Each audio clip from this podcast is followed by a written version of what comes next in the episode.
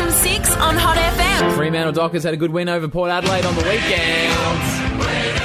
Finishing, finishing off, because Port Adelaide finished off Frio last year, kicked them out of the finals. Uh-huh. And Frio were like, nah, it's not happening again. We're getting back on the front foot. Now, I have only seen now two AFL matches live, Yeah. and I'm going to say, just as an amateur, that was a bloody good game of football. Yep, it was. Like it really was. Yep, and how, um, Frio uh, were down in the last quarter. Mm-hmm. Just, just got ahead at the end. Um, how was your first Subiaco experience, by the way? 'Cause First time in the stadium there?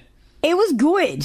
It was good. It was really good. I had a great day, Yeah. although I was in a very difficult position. Because your boyfriend, he's a Port Adelaide fan, and so you, by default, you kind of are as well. Oh, would you say? just well, yeah. I've been in their family for like almost a decade, so I've uh, I've taken on Port Adelaide Yep. in a way, yeah. And I was threatened by my father-in-law before the game. Yep, that's- he said, "You know who's paying for your wedding, don't you?"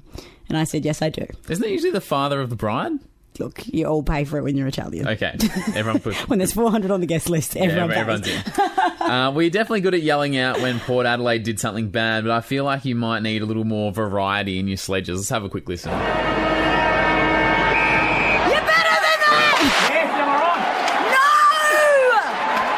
on. No! You're better than that! oh, no! You're better than that! Weak. You're better than that. That's rubbish! Rubbish! No! You're better than that, boys! You're better than that! Oh, God, make it stop. Make it stop. Yeah, so um, the Port Are Adelaide. will- you sure I was talking about Port Adelaide in all those instances? Yep. Okay. Now, Port Adelaide were winning early in the last quarter, but Frio squeezed themselves in front, and it looked like Fremantle were about to kick the ceiling goal, and Rosie wasn't impressed.